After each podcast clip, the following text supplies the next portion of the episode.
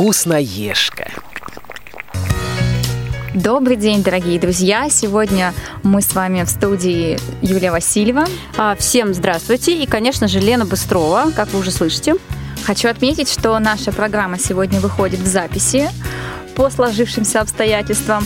Но мы очень-очень рады приветствовать вас, потому что мы с Юлей вернулись из далекой страны. Израиль, да. Мы с Леной были в отпуске, честно-честно. Я понимаю, что многие Море, завидуют. солнце.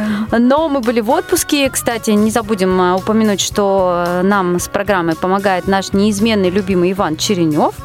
А мы продолжим про отпуск. Друзья, это было что-то. Мы э, целую неделю провели на солнце, на море. И, конечно же, мы не могли не могли об этом вам не рассказать. Но не только о солнце и море, а, конечно же, о еде, о том, что там едят. Там столько вкусного. Как там едят, да, есть там любят, есть там умеют. Вот э, честно скажу, что когда я там жила и была на каких-то празднествах, а, вот у нас обычно говорят в России, да, очень много готовят, тазики салатов. Поверьте мне, вы еще не видели, что значит много готовят. Вот там готовят в разы больше. Огромное количество еды, это не съедается даже. То есть ты не можешь, каждый приносит немножко еды, как он думает, немножко, и ты не можешь даже, у тебя нет возможности попробовать, не знаю, там треть э, принесенных яств, потому что их очень много. Ну, а об этом и обо всем другом чуть позже, а сейчас начнем с нашей исторической рубрики.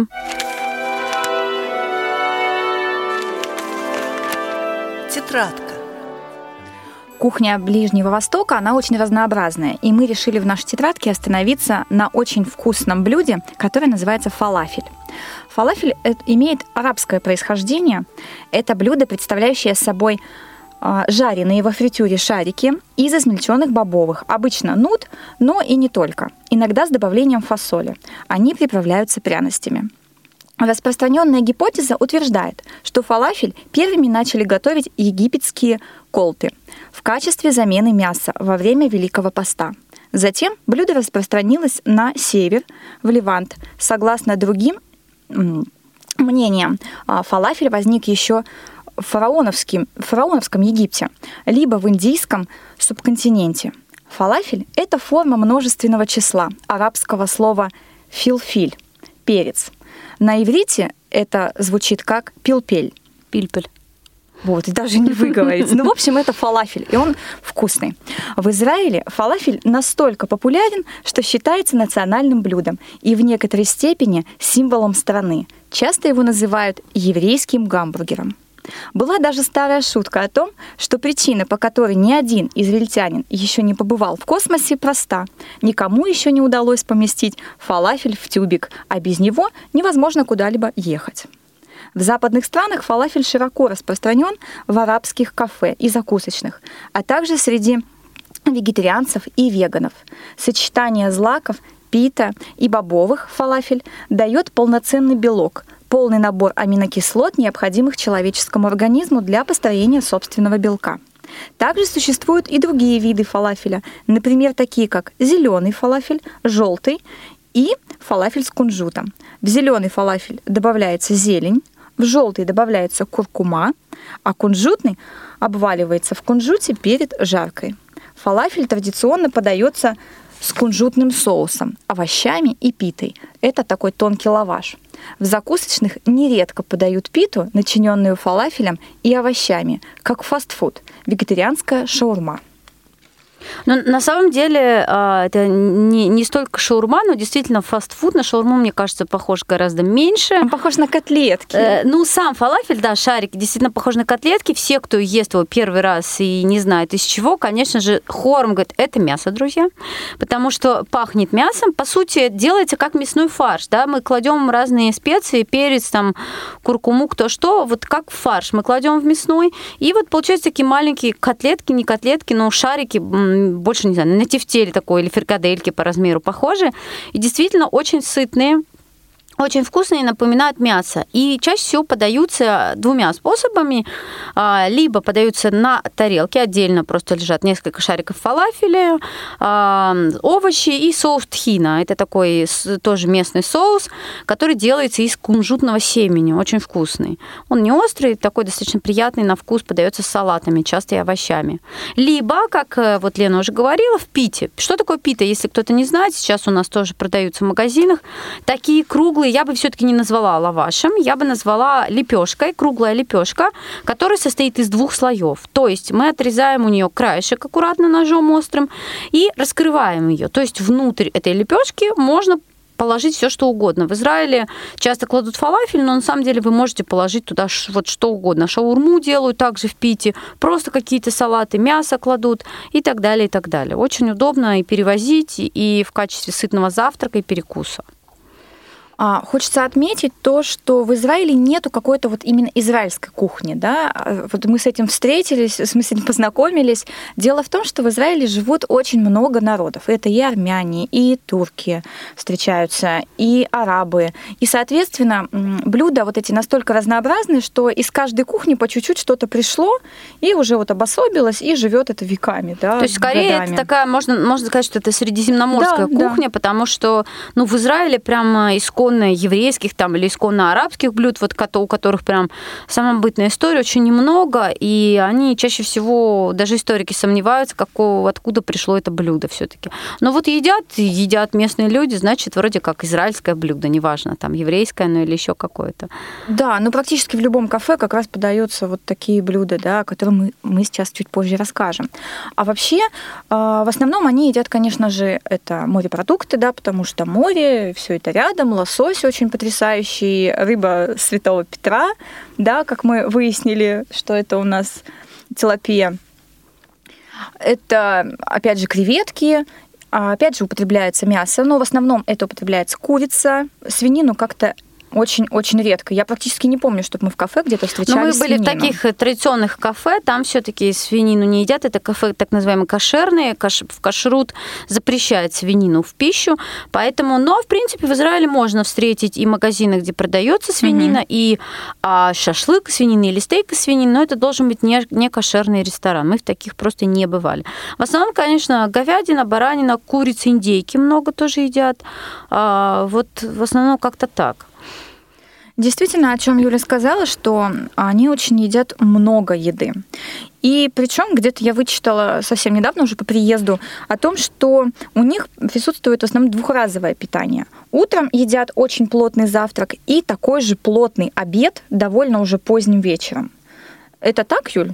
Ну, а, бывает по-разному. Просто в, чем здесь дело? А почему это может быть так? Потому что в Израиле, как мы знаем, большую часть года все-таки жарко жарко, и, соответственно, обедать плотно, вот представь, если вот, э, не знаю, ты там в 2-3 часа, когда вот это жарище 30 с лишним градусом, обедать не хочется. Даже многие, кто приходит с работы, они дома либо пьют а, вот этот лимонад, который нам так понравился, делается из лимона, мяты, и он такой очень свежий, либо едят фрукты, там арбуз, может быть, еще что-то сезонное, а, и ложатся отдыхать. Э, в Израиле обед, например, почему, как и во многих жарких странах, сиеста, да, часто с часу до четырех. Это не как у нас один час, три часа. Почему? Потому что очень жарко. В это время работоспособность сильно-сильно падает даже в кондиционированных помещениях, поэтому люди приходят домой, пьют что-то холодный напиток, а, перекусывают фруктами и просто ложатся отдохнуть там на часик-полтора.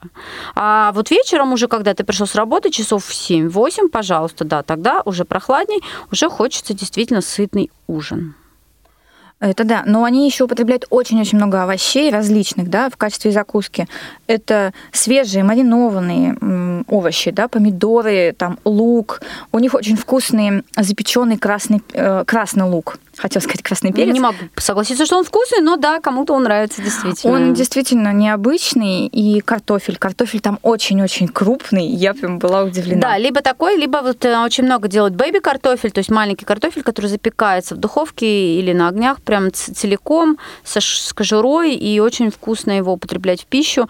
А по поводу овощей, да, там очень много салатов, но вы никогда не увидите в Израиле салат с майонезом. Это никогда, приятно, да. кстати. Они делают разные а, заправки, чаще всего на основе либо вот соуса тхина, о котором мы уже сказали, либо на основе оливкового масла, конечно же, которое там а, в большом изобилии. А, плюс, конечно, часто оливки разных сортов, черные, зеленые, разных вообще вкусов сортов с косточкой, без косточкой, очень много. Плюс баклажаны очень любят э, в Израиле баклажаны, причем в разных их видах, как закуску, как горячее, как салат. А, перцы, ну, в общем, конечно же, разные листья салата. Вот такого количества сортов салата, ну, у нас сейчас тоже их много, но я лично до а, того, как попала в Израиль, не ела салат, в принципе. Мне казалось, что это безвкусная трава, как ее люди жуют кролики.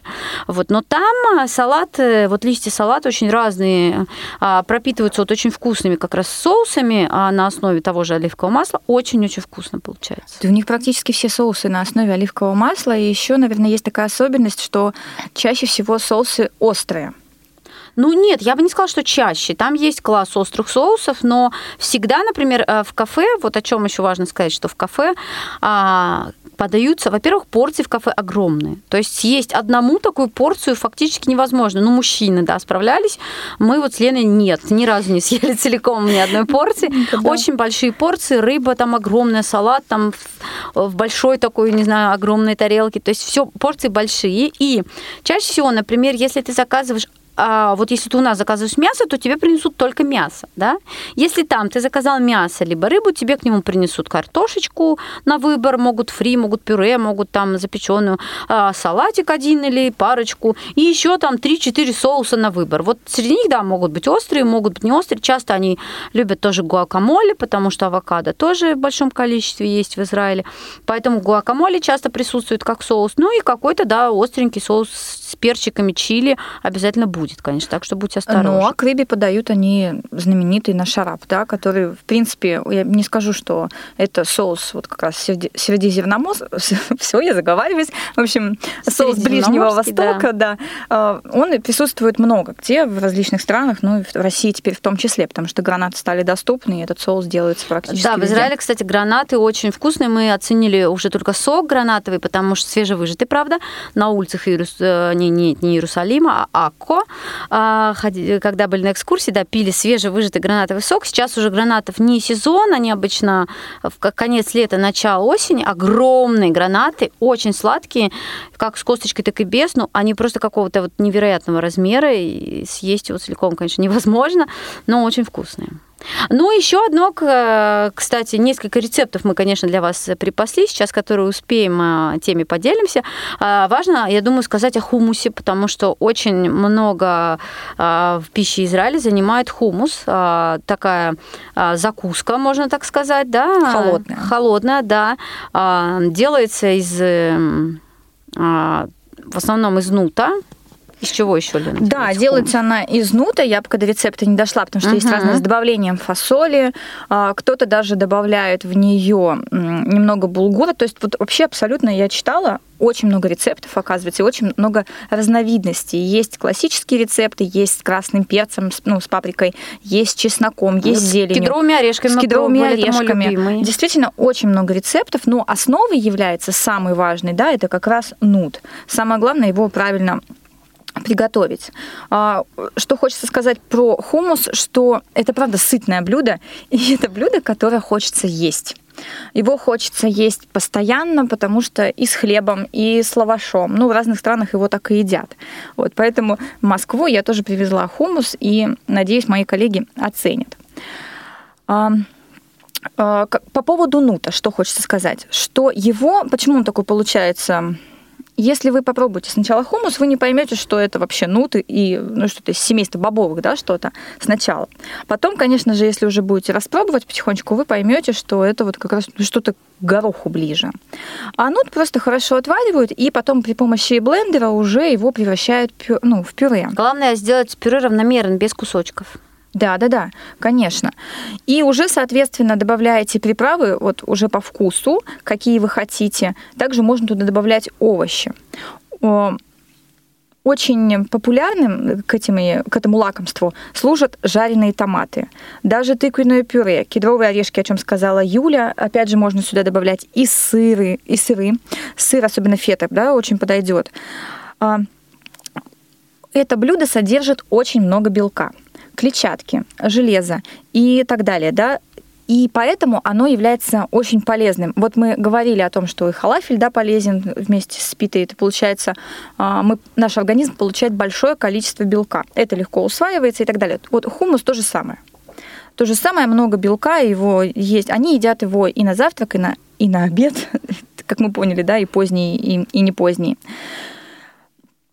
Это блюдо очень популярно, и я надеюсь, что оно обретет популярность как раз уже и у нас в России, хотя вегетарианцы сейчас очень часто его едят.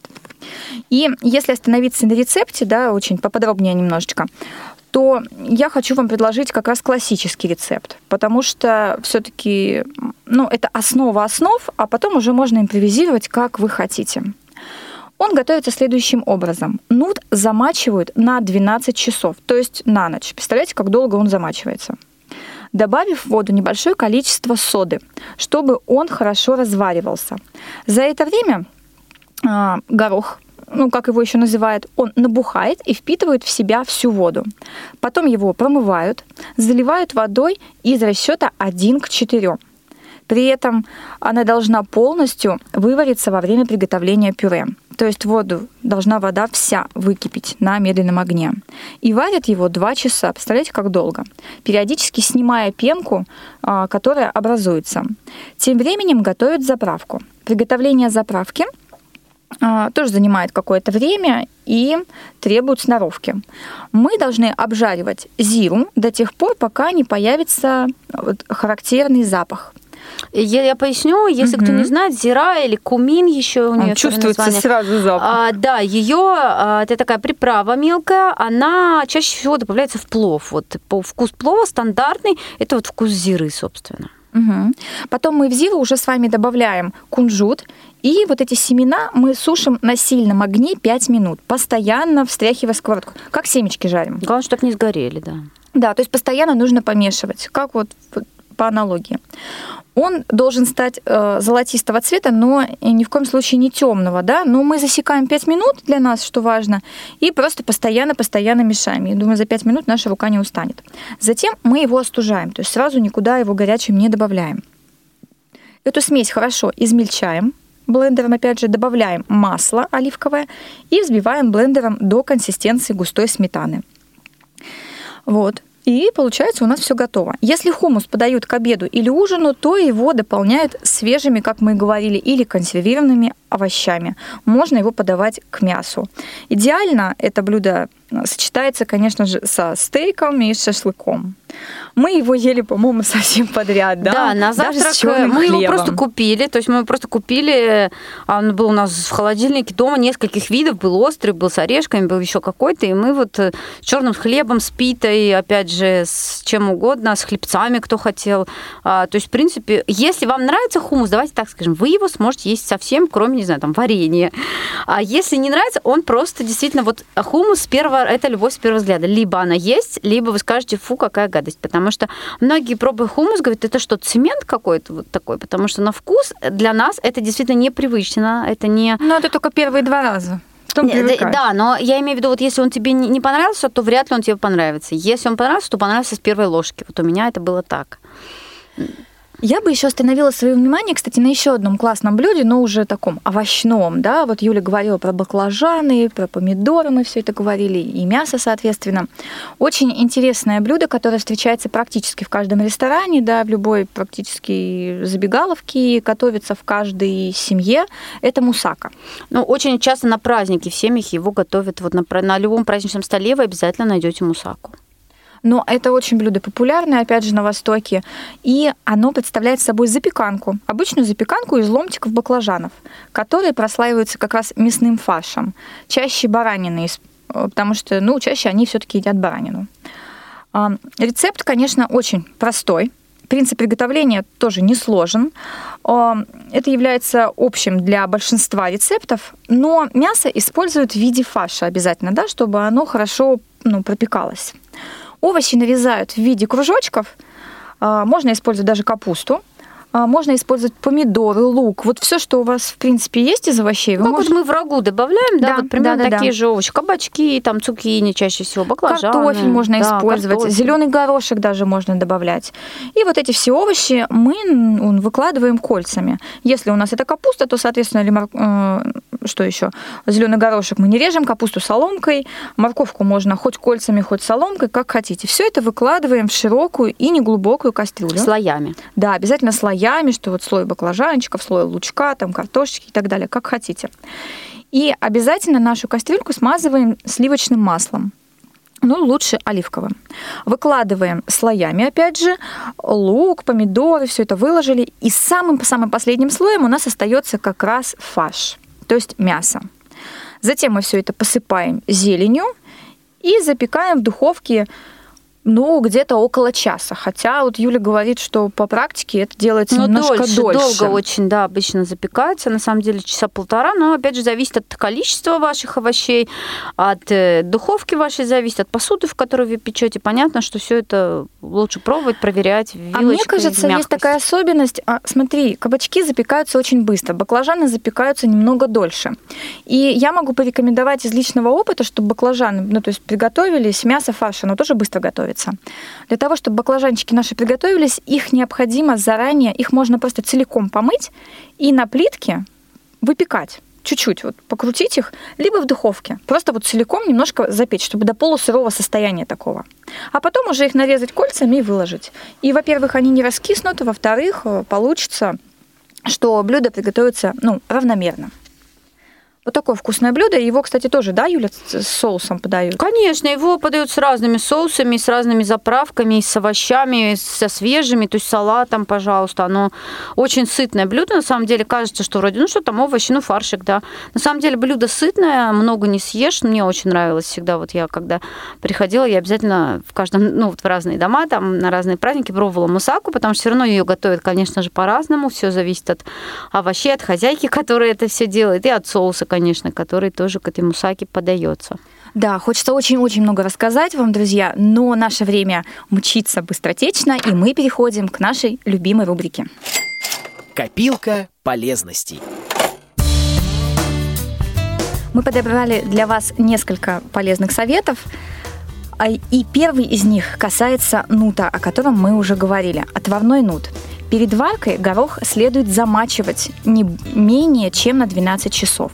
Если вам нужно приготовить нут быстрее, можно добавить в воду ложечку пищевой соды. Это не только ускорит процесс приготовления, но и активизирует расщепление углеводов, что избавит от повышенного газообразования в кишечнике. Отварной нут добавляют в качестве ингредиентов салаты. На Востоке без нута не обходится ни один праздничный и свадебный плов. А теперь немножко о нутовой муке. А особенность этого продукта в том, что мука не содержит глютен. Это очень важно для людей с целиакией. А, Это непереносимость глютеновых продуктов. Сейчас вот у многих есть такая проблема. Приготовить эту муку несложно.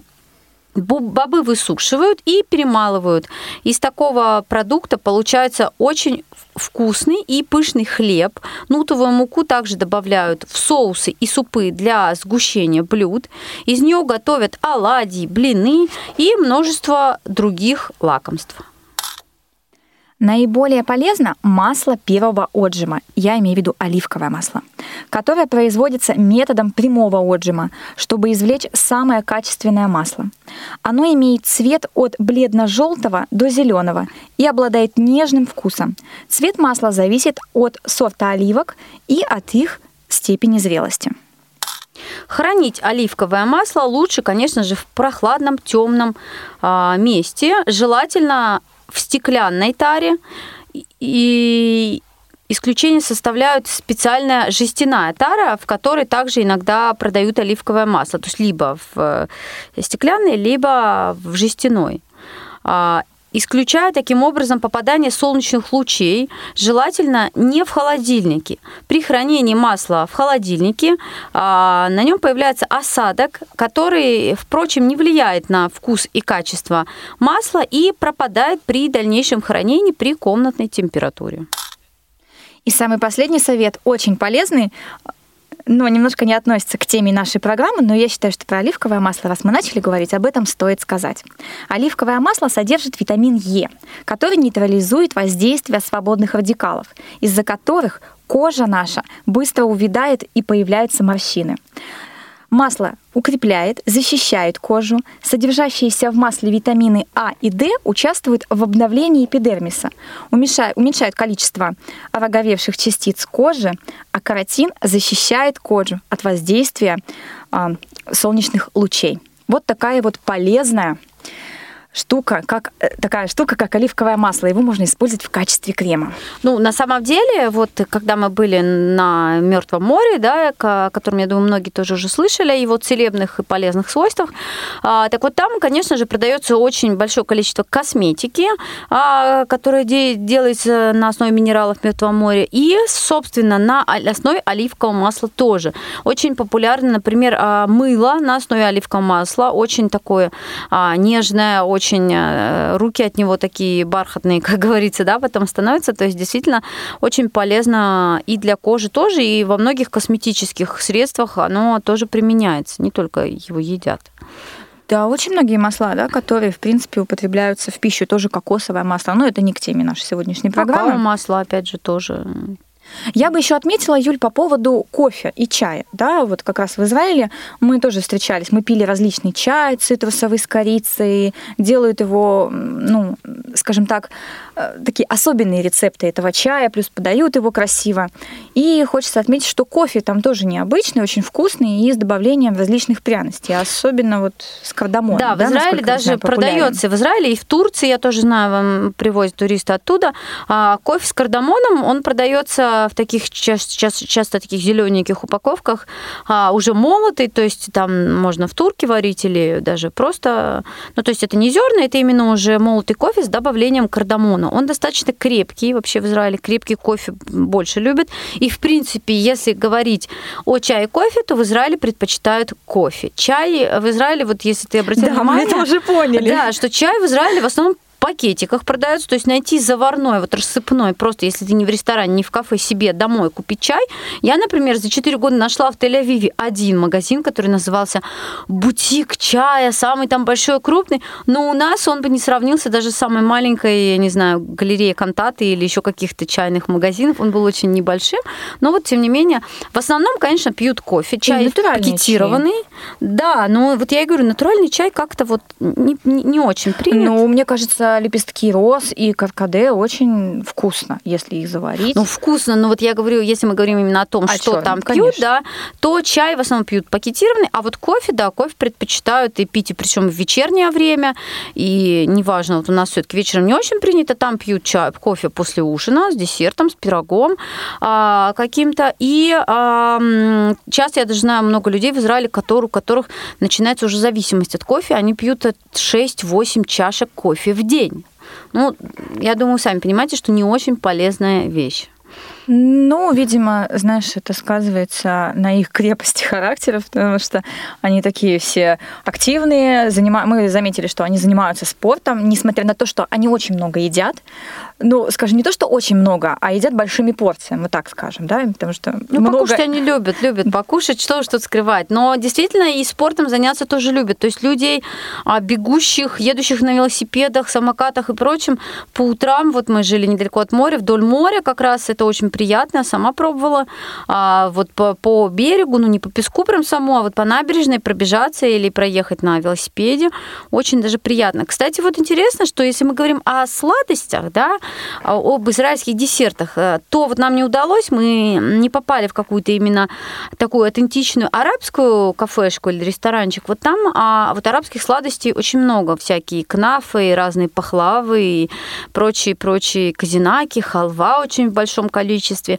А вот если мы говорим о тортах там или пирожных, да, то в принципе достаточно стандартно. Часто в кафе можно встретить там такой одинаковый набор. Это яблочный штрудель с мороженым, это такой шоколад шоколадный пирог, который я очень люблю, с горячим шоколадом внутри, похож на наш шоколадный фонтан, вот аналог а, его. Ну и всякие а, вот тирамису и прочие вот такие стандартные десерты. Не могу сказать, что а, вот в стандартном израильском ресторане можно встретить какой-то особенный местный десерт. нет, такого вы не найдете. Друзья, если вы поедете в Израиль, то обязательно попробуйте э, виноградное и гранатовое вино и, конечно же, финики.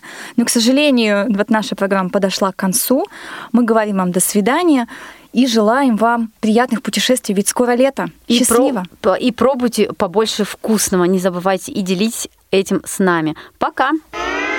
Все выпуски программы «Вкусноежка» вы можете скачать на молодежном портале инвалидов по зрению и на сайте Радио ВОЗ. Вступайте в нашу группу ВКонтакте и Одноклассниках. «Вкусноежка»